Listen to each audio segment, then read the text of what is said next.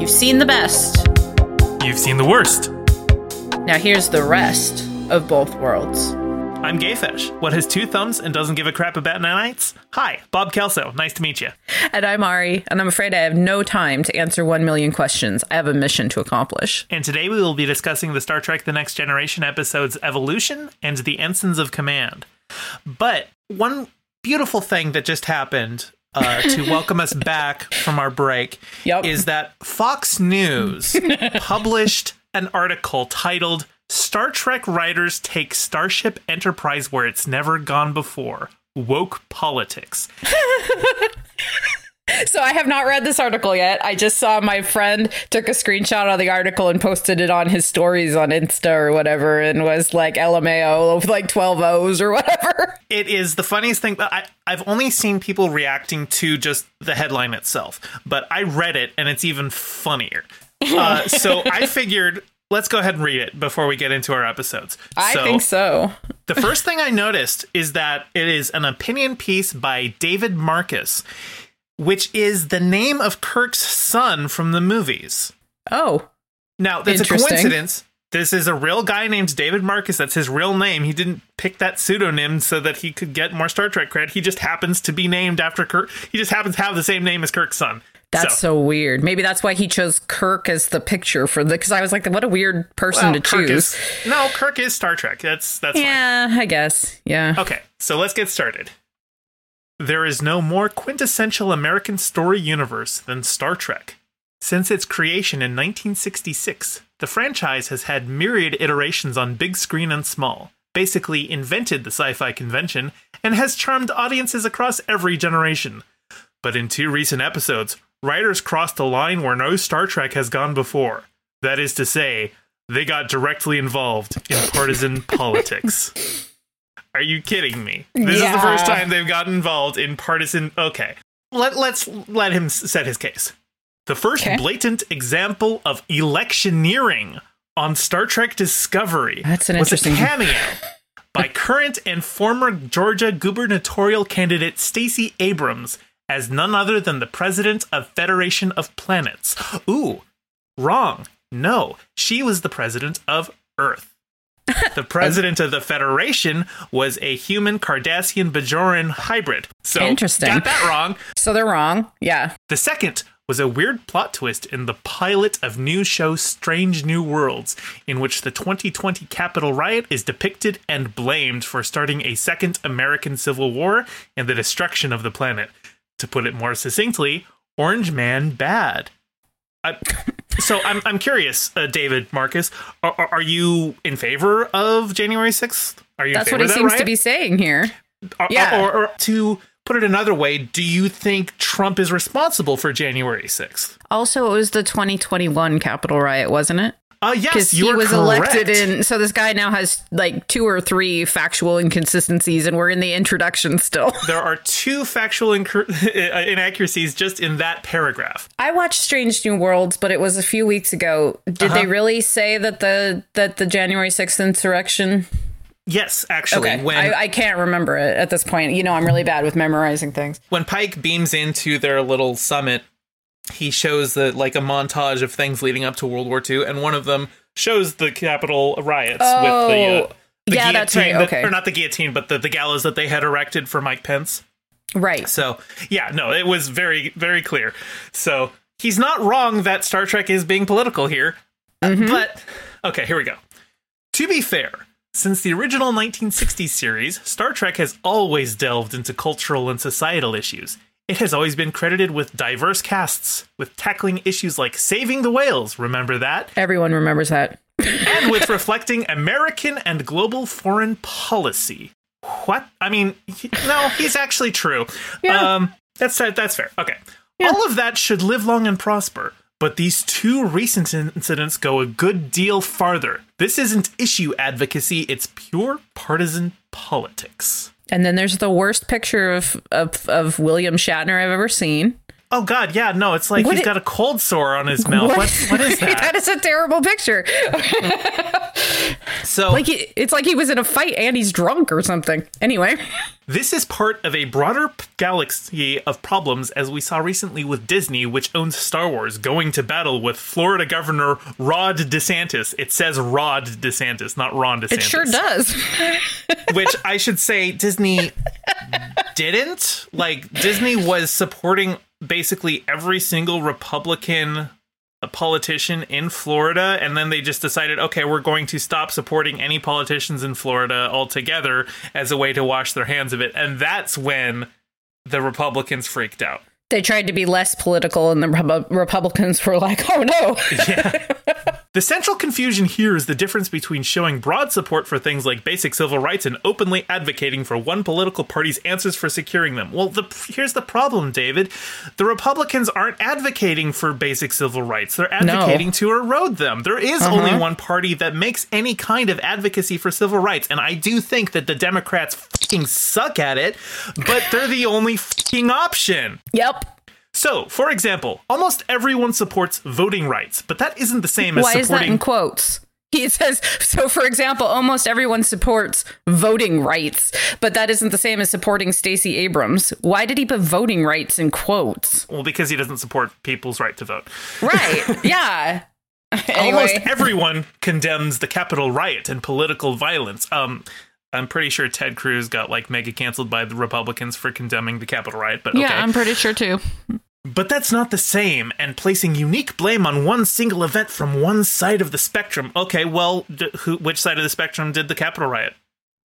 Like, And wasn't on, that a montage of things that caused the World War Three or whatever? It's so Yeah, it, it was, was. like one thing that happened that caused it. Where they the the episode didn't say that it was a single event from one side of the spectrum. and I gotta say that episode, like Pike's speech about how the the second Civil War came about, he was not like blaming one side. He said it was everyone's inability to communicate with each other instead of fighting. Like Right. the way he said it, it was a very liberal, very oh, why can't we all just sing kumbaya kind of a uh, analysis of the situation. So like but th- because it happened to show the Capitol riot, which like if there is does happen to be a civil war, like that's going to be chapter one in the history books of it. Like, come on. Right. Anyway, Uh, yeah, I know. This this article is some. ultimately, the problem here is that this kind of political signaling is alienating for those fans who are not part of the Democrat Party political tribe.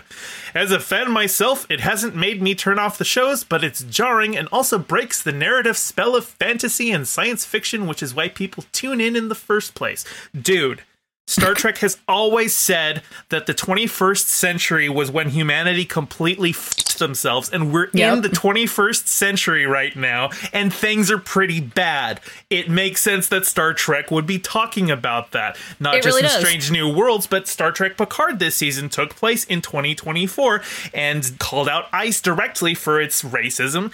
It, mm-hmm. Yeah, no, Star Trek has always done this. It's always said things are going to get worse before they get better. And when things are getting worse in real life and Star Trek is supposed to be our future, it makes sense that they would adjust it. Yeah.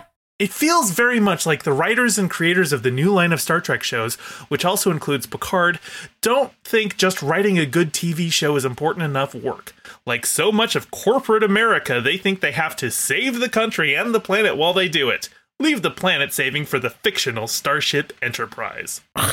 what does that mean? The whole point of saving the whales was to bring awareness. Like the whole point of these things is to bring it into our lives. It's not to watch them fix it on screen while we watch all the whales die and the ice caps melt. Like that's the point is to bring it to our attention. Like I, I, I care more about the real world than I do about Star Trek. And in Star Trek 4, humpback whales had gone extinct by that time. And then they mm-hmm. made that movie. And I'm not saying that Star Trek saved the whales, but it was part of that movement. And now humpback whales are no longer an endangered species. right. Because it impacted the real world. Yeah, exactly. I'm a big Star Trek fan, but I'm not so big a Star Trek fan that I want World War III to happen. Right. No one wants World War III to happen except for the people writing articles like this. The irony is that all three new Star Trek live action shows are quite progressive in the diversity of their casting, and despite hysterical concerns about a backlash that never actually happens, everyone is on board as long as the story and the acting are good.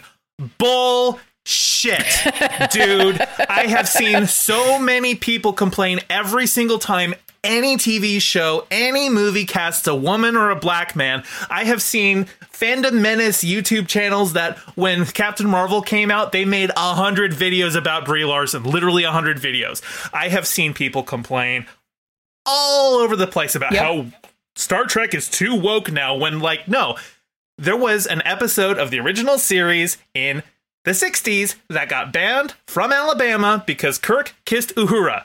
Yep. And that was the first scripted interracial kiss on national television. And Alabama was like, oh, that's too political for us.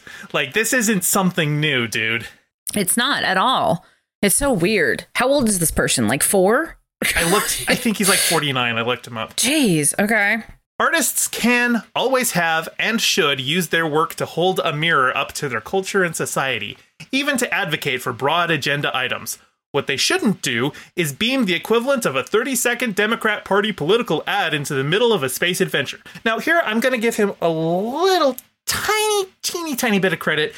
I did think bringing Stacey Abrams onto the show was a little bit cringe, but seeing Ted Cruz freak out about it Made, it, worth it. Yeah, exactly. That's how I felt about it. Well, I, I don't watch Discovery yet because I'm saving it. But Sure. when when I get there, I assume it'll be kind of cringy based on what I've heard. Um, It- yeah, it's it's like okay, yeah. Actually, when I first saw it, because I don't, I didn't know what Stacey Abrams looked like. I didn't even realize that's what happened until people freaked out later. Oh, and isn't it the same as having like the lady who had been in space come on Star Trek, the first woman in space or whatever? Isn't it kind of the same thing though?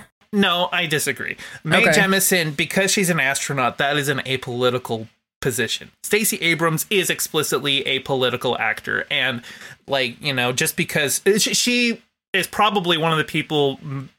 Like most strongly credited with turning Georgia blue in the last election. Yeah. uh, she did a lot of the the groundwork in in the push for uh, getting uh, Warnock and Ossoff uh, elected to the Senate hmm in the runoffs. So, like, you know, she's a very strong Democratic operative. So that is explicitly partisan politics. So, Yeah. but yeah. Anyway, I said it was cringe. Doesn't It's matter cringe. too much. Yeah. Have they ever had any other political people on any of the shows? I know they've had a lot of guest stars here and there, but have there ever been any other politicians? Uh, they had the King of Jordan in an episode, but that's because he's a Star Trek fan.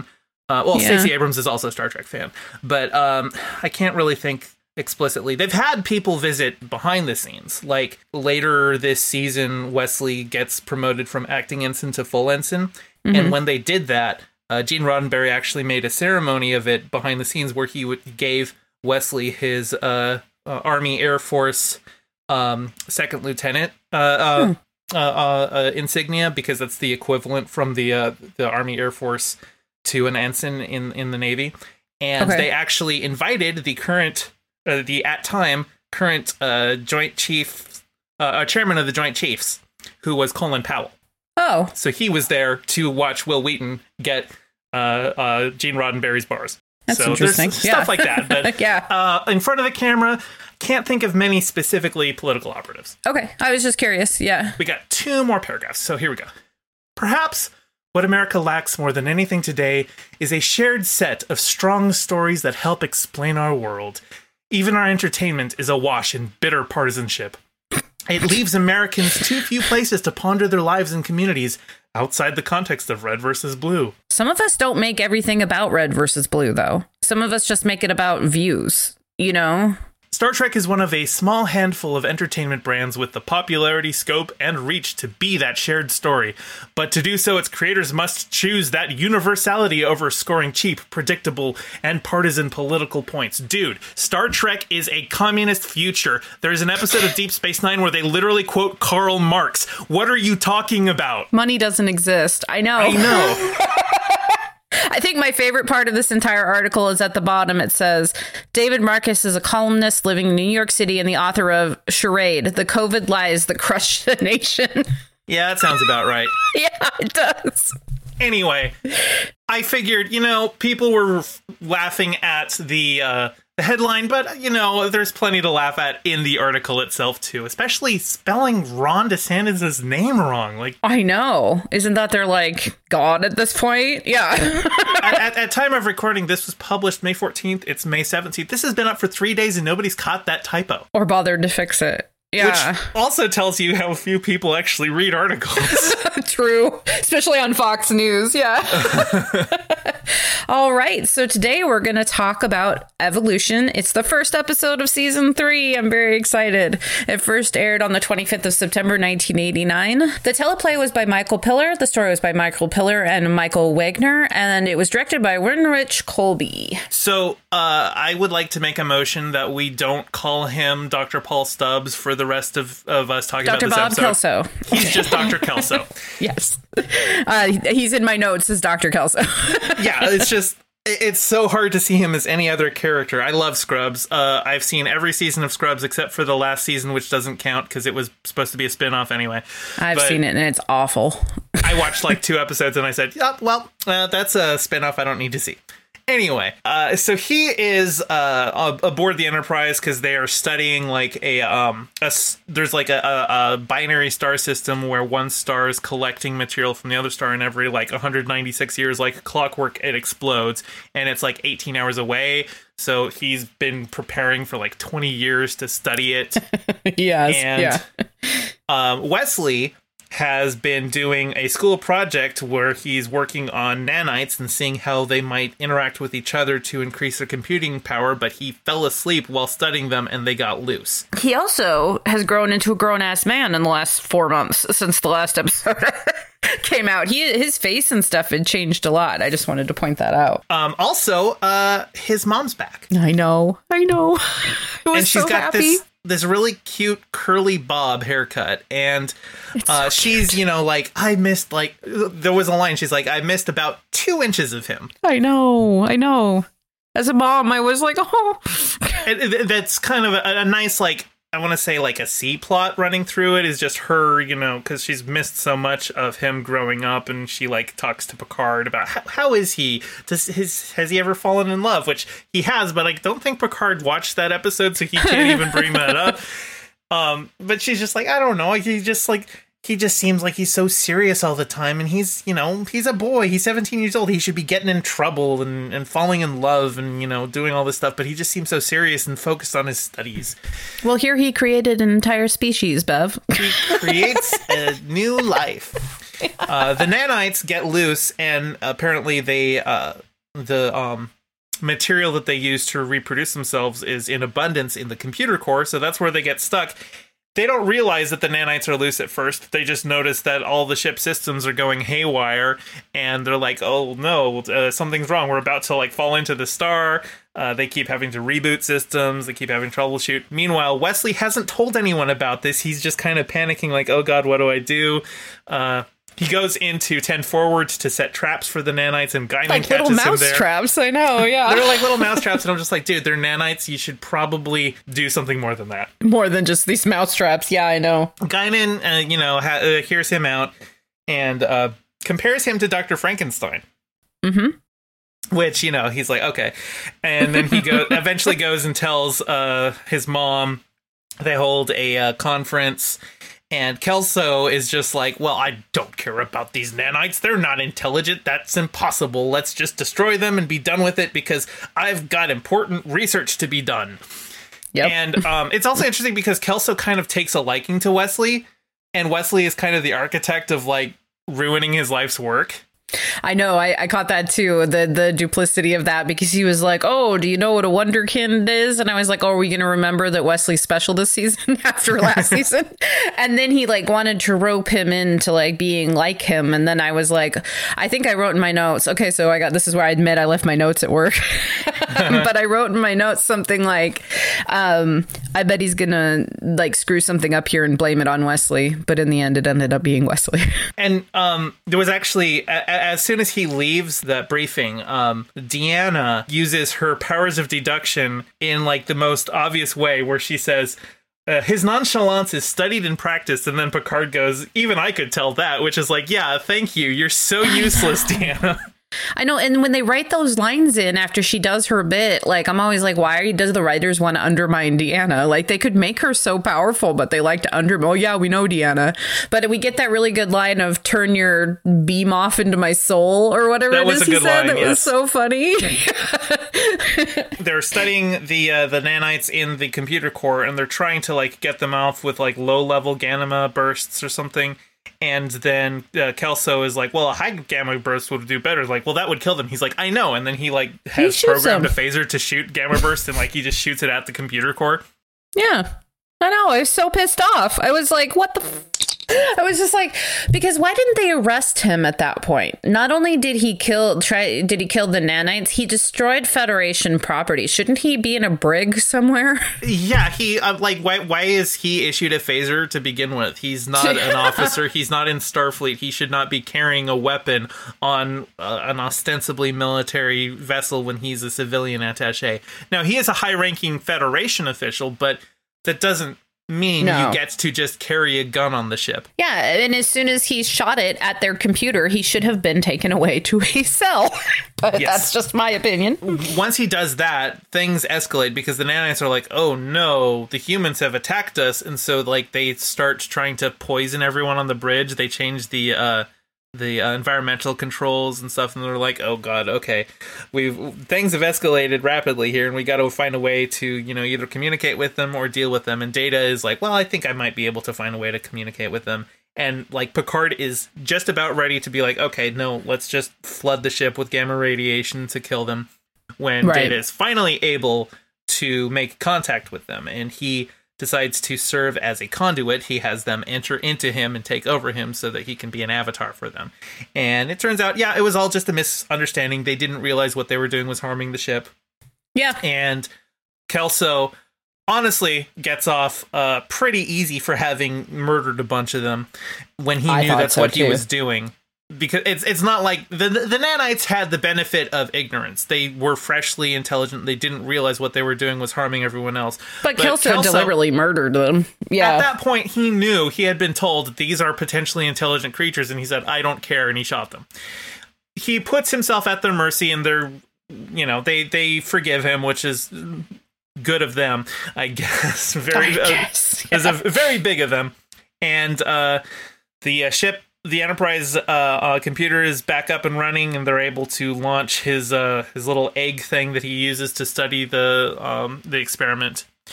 So uh, all's well that Because that's well. what he calls it, right? Is the egg. The And egg. I, so because he called it the egg, and when they shot it into the star, I thought something was gonna come out of it. I don't know, like a new star. I don't know what I thought was gonna happen, but because it was called an egg, I thought something else was gonna happen. I think it was just because it was like egg shaped. Oh, Yeah, okay. that's why they called it that. Um, so I think one of my favorite parts of this entire episode was Kelso's bridge roll. Like Uh-huh. he was so dedicated to that bridge roll. That man threw himself across the room. Yeah. I was like, Um, I, I would say in contrast to that, when he's like lying in his quarters and then the nanites like go and shoot a lightning bolt at him, that acting is the worst. it was so like, bad. Was it when he was v- visualizing statistics? Because boy, do I have an opinion on that. Uh, yeah, he was just playing playing like a, a, a uh, um an MLB game in his head. He's just reading off the statistics, and then yeah, he gets lightning shocked, and like he just an arm shoots up in the air. He like stands up and like raises his arms out, and then like the the like the security guard outside his quarters opens it, and he just like kind of is standing at the door, and then he falls into the guy's arms. None of it looked realistic. Like obviously and I and I think the actor had said he's like, "Oh, I have no idea anything uh, what I was saying on that show. I I'm not a science fiction fan, so I just I didn't understand anything, and I'm just reading the lines here." That's really how it came off in a couple places too. Like he like he understood the the human parts, like when he was talking to Wesley and that kind of stuff. But I could tell that he was a little bit out of his element. But maybe I felt that way because I know that actor so well. I mean, nine seasons of Scrubs, and I've watched it at least two or three times. Like I've seen that guy act so much. So I I think that might have had something to do with it that I was like being super nitpicky, but he was so he was such a Bob Kelso. I didn't realize that man was just playing himself like when he when he was on Scrubs. Um but yeah, that was really bad. And I'm really mad about the conversation about statistics cuz like Wesley's like, "Oh, do you replay them in the holodeck?" which makes sense to a normal human being. And Yes. this guy's like, "No, I just listen to the I think about the statistics and it's even better than a holodeck." No, it's not. You can't even that doesn't even tell you like who was swinging and who, you know, like or well, it tells you who was swinging, but it doesn't give you like weather. I guess maybe you know that as part of baseball statistics or like who was there or what the crowd was like or what the tension was like. And that's the part that's fun about sports. It's not the You don't, statistics. you don't get the burp, burp, burp, burp, Yeah. burp, burp, burp, burp, You don't get burp, peanuts? burp, burp. Yeah. Um, It's so funny because my my, my TA at my at my job he went to the Mariners game last week and he and he so he wasn't at was school and it was part of like school. I mean, it was a field trip but he comes in the next day and I was like hey how was the game? And he is like so boring. I'm never going to a baseball game again. See, that's interesting because that's brought up in this show because uh, Kelso uh, brings up baseball to Wesley, and Wesley's like, "Yeah, my dad taught me when I was little." It's like, "Yeah, see, used to be the the the pastime of the Americas, but uh, it was forgotten by a society that liked fast food and faster games." And what that in the heck makes him think that because we like fast food we won't watch baseball baseball kind of is like passe, though. Like most people care more about football. that's um, true I mean, like like I'll go to a baseball game, and half of that experience is just hanging out with friends. Um, yeah I won't watch baseball on TV but I'll go to oh no I almost said the Kingdome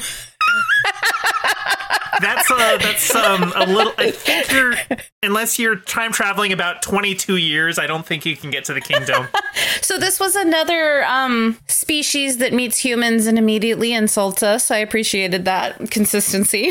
yeah, we weren't ugly bags of mostly water, but we were strange looking creatures. Um, so I appreciated that a lot, actually. And then, um, oh, Guinan has a million kids. Not a million, but you know oh, what I mean. That's right. Yeah, she said she had a lot of kids, and she never had problems with any of them except one who refused to listen. And then uh, Beverly's like, "Well, that's normal," and she's like, "No, not for a species of listeners." Right. Yeah. And then we get that cute moment where Wes comes in and there's a bunch of younger kids. And then Beverly's like, oh my God, he's with a girl. Oh my God, he has friends, which is the thing every mom does. And then he's like, oh my God, he's with a girl. Who is she?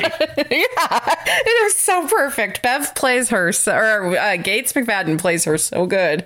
I was so happy to see her back. I mean, I'm, I'm sure you knew that was coming though, you know, because I love, I loved her character and I was sad to see her go. and they i think they played it very well of addressing that she's been gone for a year and tying it in because it's a wesley focused episode but they're like well it, mm-hmm. it's her first episode back let's give her a little to do and you know tie it in with wesley Yeah, and I thought they did a good job with it. Like, okay, I was gone for a year. I mean, the one question that came up when she was asking all those questions about Wesley was you left your 16 year old and you didn't have anybody that checked in with you occasionally to tell you how he was doing? Did you not Zoom with him? I mean, like, I'm, i'm, I'm, sure she did but like there, there's a difference between zooming with someone and seeing someone in person like you're not gonna see you're not gonna see the height change and you know uh, ta trying to get information out of a teenager on a, a teenage boy on the phone. Yes, I know. Yeah, that's true.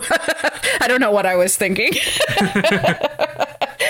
Okay, so next we're going to talk about The Ensigns of Command. It is the second episode of the third season. It aired on the 2nd of October 1989. It was written by Melinda M. Snodgrass, directed by Cliff Bole, and I don't understand the title. So the title of this episode is from the poem "The Wants of Man" by John Quincy Adams, one of our presidents. Oh, the president.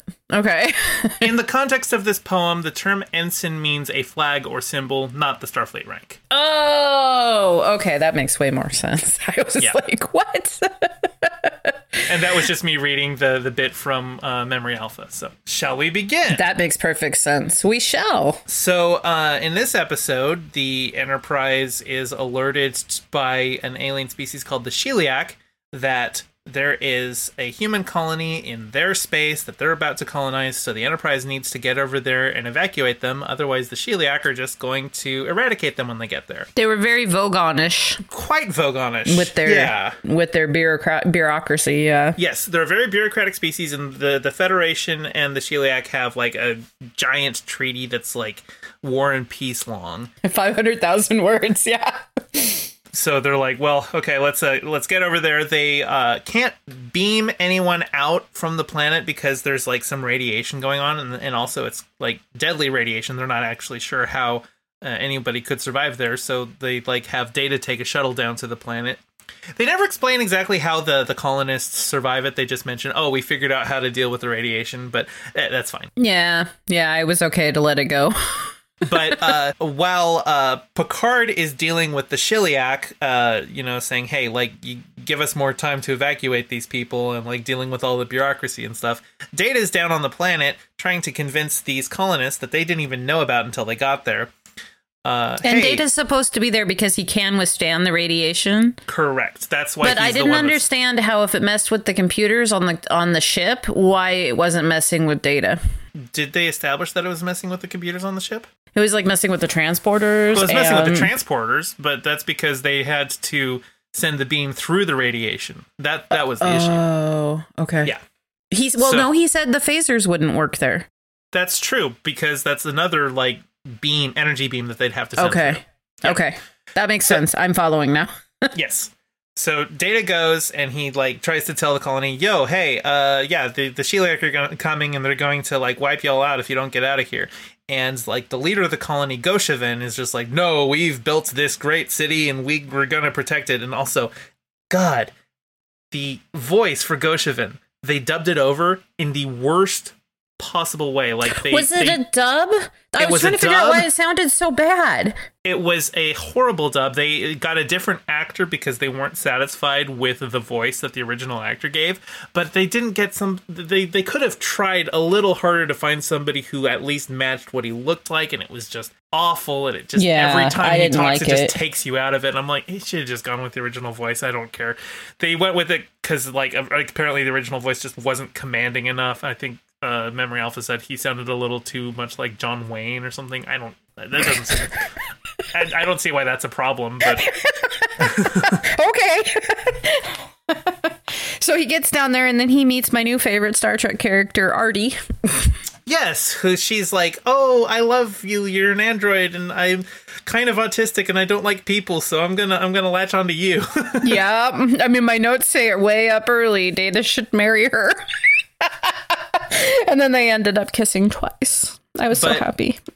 Data is running into the issue of like he doesn't understand why they aren't listening to him, and he's realizing he's coming kind of coming up against like the the limits of his understanding of how to deal with people. Um, and like he even talks to Riker, you know, like like look, I don't think I'm the person for the job, and and Riker's like, sorry, but like we've got our own issues. We can't send anyone else down there. It's your job. You got to do it. And so uh, he uh, tries a couple different uh, tactics. He tries uh, some reverse psychology, being like, yes. You should stay here and make your valiant stand, and your children will remember your heroic sacrifice for land. And then it's like, what children? oh, that's right. Your children will be dead too. I guess nobody's gonna remember after all. I loved his I loved his delivery of that whole speech though. It was really good. yeah, it was like so ham. Yeah. Yeah, and Gosheven's like, nice try, but I don't buy it. I'm go- every time I mention Gosheven, I'm going to give read his lines just horribly. But uh, then he like uh, starts meeting with people who are like, well, we don't agree with Goshev, and We uh, let's try and uh, you know convince other people to maybe just develop a rival faction to challenge him. But then Gosheven shows up to the meeting and he zaps Data with an electric cattle prod. And, And um, kills him again. yeah, Data gets killed a lot in this show. And he's like, I have been murdered. Okay, yeah, I know, for like the fifth time. The, the lady wakes him up, uh, and uh, you know uh, he's feeling discouraged, and she kisses him, and he's just like, "Why would you do that?" And she's like, "I don't know. It seemed like the thing that you needed at the time." And he even asks. He even goes through. There's so, there's multiple meanings for a kiss. Which one was it? And she's like, "Oh, it was a friendship thing. You you looked like you needed it in the moment." When in reality, I think she it was probably a little more. She definitely liked him. She liked him. It was a little bit more than that. And at the end of the episode, he does reciprocate, but he says, You appeared to need it. But he realizes, okay, uh, all I've been using are words, and actions speak louder than words for humans. So he decides, okay, well, phasers don't work, but if I take something out of my arm and stick it into the phaser, then it'll work. And yes, so, he cannibalizes his own arm. so then he goes to the the town center where where they've built their like uh their prize aqueduct, and uh he like uh, stuns a couple of guards there, and then he blows up the aqueduct. And he's just like, "This was what one android with a hand phaser could do." The Sheliak, there are hundreds of them, and they will probably just bombard you from orbit. You Which need my to notes say up. way early. They're just going to kill you from orbit. Yeah. What is this whole "we'll stand against them" crap? You know? and it's at that point that that Gosheven realizes, yeah, okay, I, I better give up. And meanwhile, in space. Meanwhile, in Meanwhile, space, in space, uh, Picard has been dealing with the Sheliak, who are very obstinate about, you know, like, no, no, there can be, we can uh, broker no delay. We are already on our way, and the human infestation cannot be on the planet when we get there.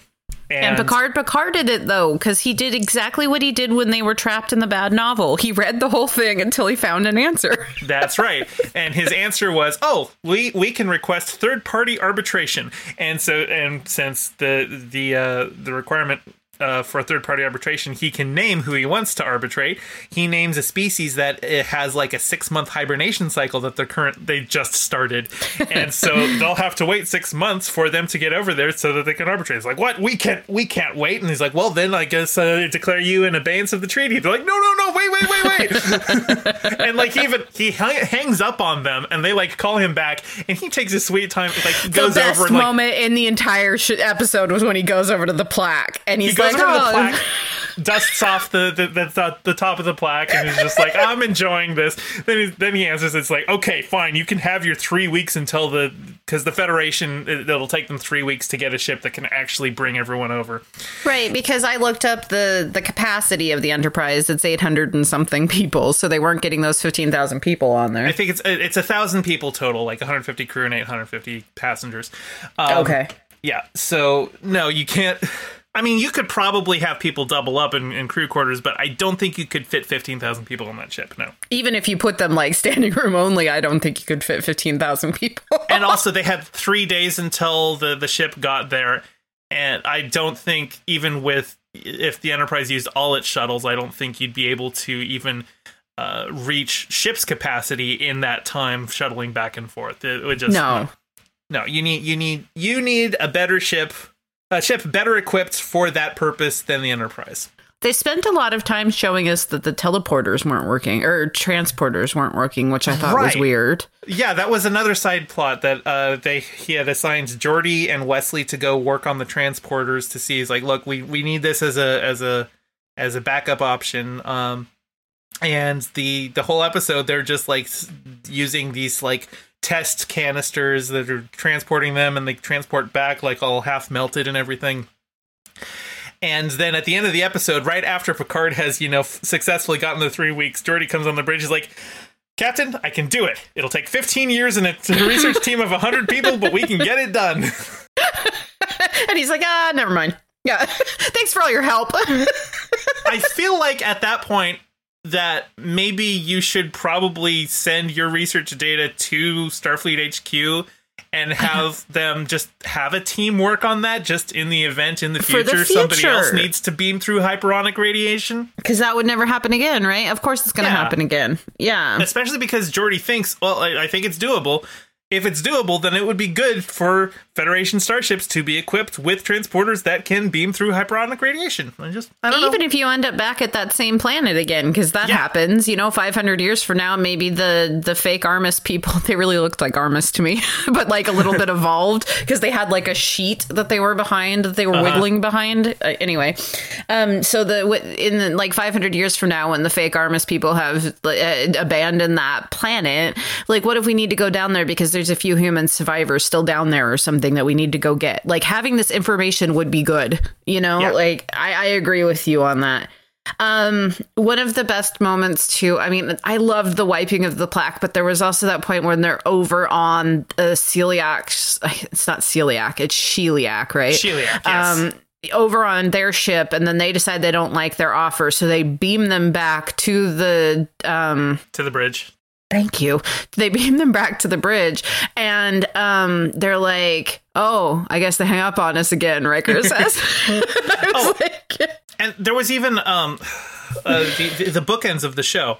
Um the, the show starts with Data doing a string quartet in ten uh, in, in ten forward, and he sees that uh, uh, Picard and Beverly are there, and he's like, "You might want to skip to the second performance where somebody else will be on first violin, uh, because uh, the the other team, the, the, the other members of the quartet have told me that uh, my performance lacks soul." And they're like, "Well, Data, come on, don't don't sell yourself short, and also like, you, you know, don't don't." Uh, undermine you know your performance before you even get there because it could you know have people lose faith in your abilities yeah. Um, which kind of ties into, you know, Data experiencing doubt with uh, what he's able to accomplish by convincing Gosheven to uh, evacuate the colony. And even at the end of the episode, Picard's listening to a recording of Data's performance, and he's like, oh, "Data, it's very good." And Data's like, "Well, it's not my performance. I base it on these two other violinists." And Picard's like, but you picked those violinists, and they have radically different styles and techniques, and you merged them together. Is there nothing of data in what I'm hearing? He points out, like, no, I think there's a little more to you than you're giving yourself credit for here. I think that's humans putting human feelings on robots, but that's okay. it reminded me of people like pack bonding with their Roombas. Like, I mean, Data is there and he's really interesting. Listen, my robot, my Roomba's name is Bartholomew, and he's a Bartholomew. cute little boy, and I love him. Bartholomew, that's amazing. I think I knew that, but I had forgotten. so there's two things that came up speaking of woke things in Star Trek in this episode. Yep. One is the exact quote is things can be replaced, lives cannot. Yes. I said that exact quote not knowing I was quoting data about 500 times during the uprising in 2020 um, mm-hmm. because things can be replaced. People who have been murdered cannot you know? Yes. and so i i definitely picked up on those vibes. But i also got a lot of COVID vibes from this episode. Like Gosheven yes. was out there saying, he said something like, well, 10 in one say there's not even a threat, Data says, because Gosheven's out there teaching them there's nothing going on here because he's like, oh, there's nothing going on here. And he's like, so 10 out of the 100 I've talked to don't even think there's even a threat. Yes. And I was like, I oh my God. Thought. Yeah, yeah. I know. And then at one point, one of the guys says, Gosheven doesn't speak for all of us. And I was like, yeah, not my president. Get it. I'm here with you, you know, like, and I I just I just thought it was so interesting those parallels between COVID and wokeness and all the stuff that's gone on in the last couple of years for them to be down there on that thing. Like we're well we we built this country so we're going to stay here and nothing can happen to this country. It's too powerful. That was kind of the attitude you know? And I was like yeah well that's what gets you killed you know? And if and I just thought it was really an interesting parallel both of those things. I was like and it's so interesting because we talked about the woke episode or the woke article at the beginning of this episode. And to me it's so interesting because those things both were very strong. Like you know just because you can't see the threat it's there. I mean it takes data a while to figure out he has to say they're going to nuke you from orbit if you don't do something. But once he says that then it's like oh yeah maybe we should do something. And plus he blows up their aqueducts so how are they going to you know get water. But he kind of like forced their hand a little bit too. But i i i just saw those parallels and i was like because it would be so stupid to just be like well we built this so we're staying here no matter what even if there's a threat to our livelihood. It just i was like yes that sounds so much like well we want to go get our hair cut because it doesn't matter if covid exists and i'm not going to wear a mask while i do it either. Why would i wear a mask to protect other people? Like i don't know. It just really reminded me of the last two years. Yeah so, um, did you notice that Wesley only had one line in this episode? Oh, did he? No, I think I was too busy thinking about how it was such a cool data episode. What was his line? Uh, he was working with Geordi. He said he wants the impossible, and then Geordi replies, "That's the short definition of captain." Yeah, that, that was a great line. But here's the problem. So, uh, when Manda was on the show, um, uh, like two seasons ago, uh, she brought up issues that uh, Wil Wheaton had with uh, being scheduled uh, when they didn't have anything for him to do, and oh. uh, he was uh, that summer uh, cast for uh, Milos Forman's movie Valmont, and it was scheduled to the shooting was scheduled to go into the first week of shooting for TNG, and this was actually the first episode filmed. They filmed uh, Evolution after this one, Okay. even though Evolution was going to be the first one. And, and Wesley was like, "Well, there's nothing for me in that script, so there shouldn't be a scheduling conflict." Uh, but then they were like, "Well, no, no, no. Actually, uh, Will, we need you to come back in, so you can't do Valmont because we've actually got a very important scene between you and your mother that will, uh, you know, build up your relationship there." And there wasn't a scene. They lied to him. They were just telling telling him, "You can't build your career. You belong to us." Ugh, yeah, so he couldn't do this movie. He had to drop out, come back for an episode where he had one line that could have been given to O'Brien. Right, because he was standing right there, wasn't he? O'Brien's in the episode and he doesn't have any lines. yeah. But but like he's you know.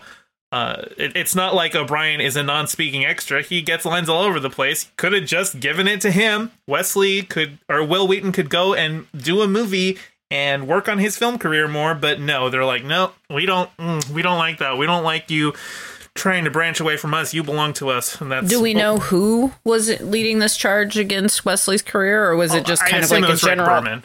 I assume Yeah. it was Rick Berman. Um, Yeah. but anyway, uh, that was a big contributor to uh, Wil Wheaton leaving the show next season.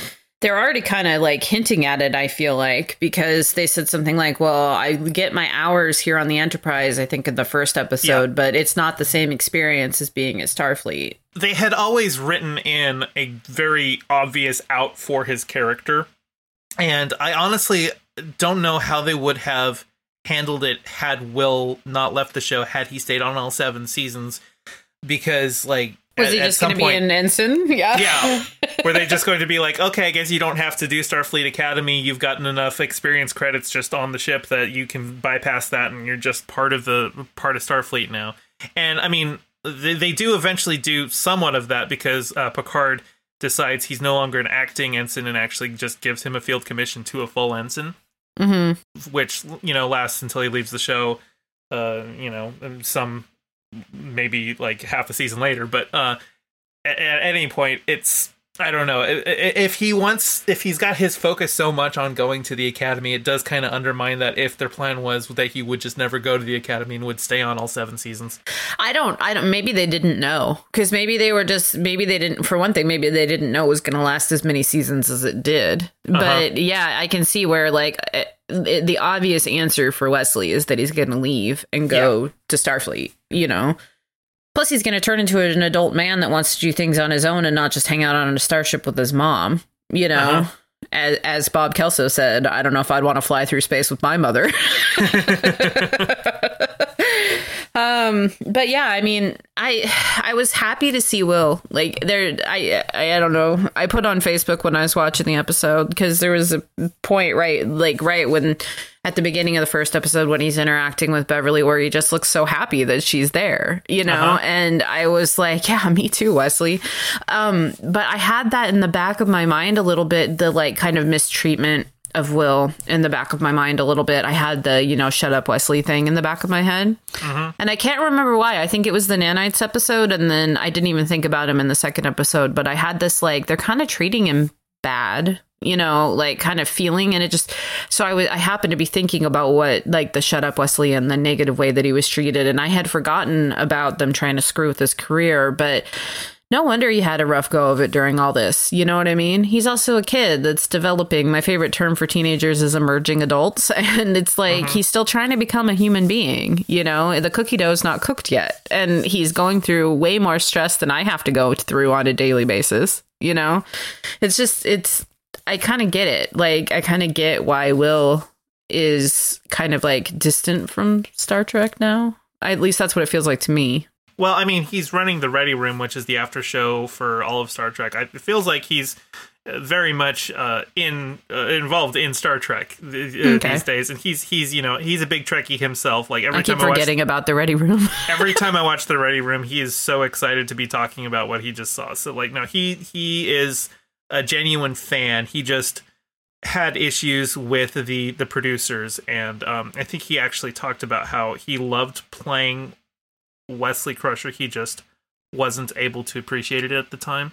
Right. One of those things you appreciate a little bit when you're older, a little bit more. I mean, one of Wil Wheaton's like big, you know, coming back to prominence, like as a, a geek icon, was when he was writing a blog where he reviewed every episode of The Next Generation. And I even Oh, remember interesting.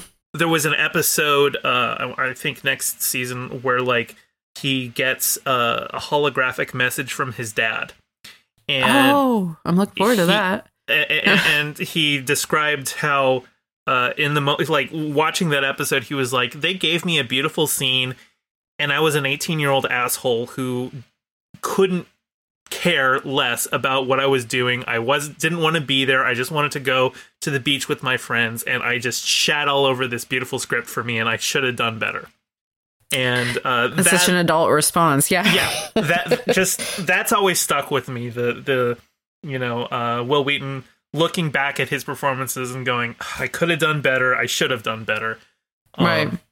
But yeah it's that's but he knew he relatable. wasn't into it at the time because they're sabotaging his career. You know, they're kind of writing him weird. We we've talked about this at length, but I think last season they did not treat Wesley well. I felt like they just kind of forgot he had this chosen one trope on his back, you know, and just was like, Mm-hmm. oh, he's just the kid, you know. Um, so I get it, and and for me, my most recent interaction with Wil Wheaton that isn't we're watching TNG for this podcast has been the reading of Ready Player One. So in, so that was what in my mind was like, well, it feels like he's moved on from Star Trek, but I forgot about the Ready Room, and you've told No. me about it before, but I just he- forgot about it. he loves star trek actually it's funny because his wife anne couldn't care less about star trek which honestly probably is the best thing for him like if he's gonna get married to somebody probably best it's not a trekkie that I way agree. you know I always that- find it so weird when people do that. They marry some huge ass fan. You know, like it's weird to me. yeah that, that way you ensure that it's there's no parasociality going on it's like no no like she loves me for me not because i was on a tv show she doesn't care about the tv show Right. Yeah. So I think that's everything for today. Thanks for joining us. I'm Ari. and i'm GayFesh And until next time, live long and prosper thanks for listening. if you enjoyed it don't forget to subscribe and consider writing a review in your podcast service. We're on Twitter at Rest Both Worlds. Join our Patreon at patreon.com slash rest of both worlds for bonus content and hear your name at the end of each episode.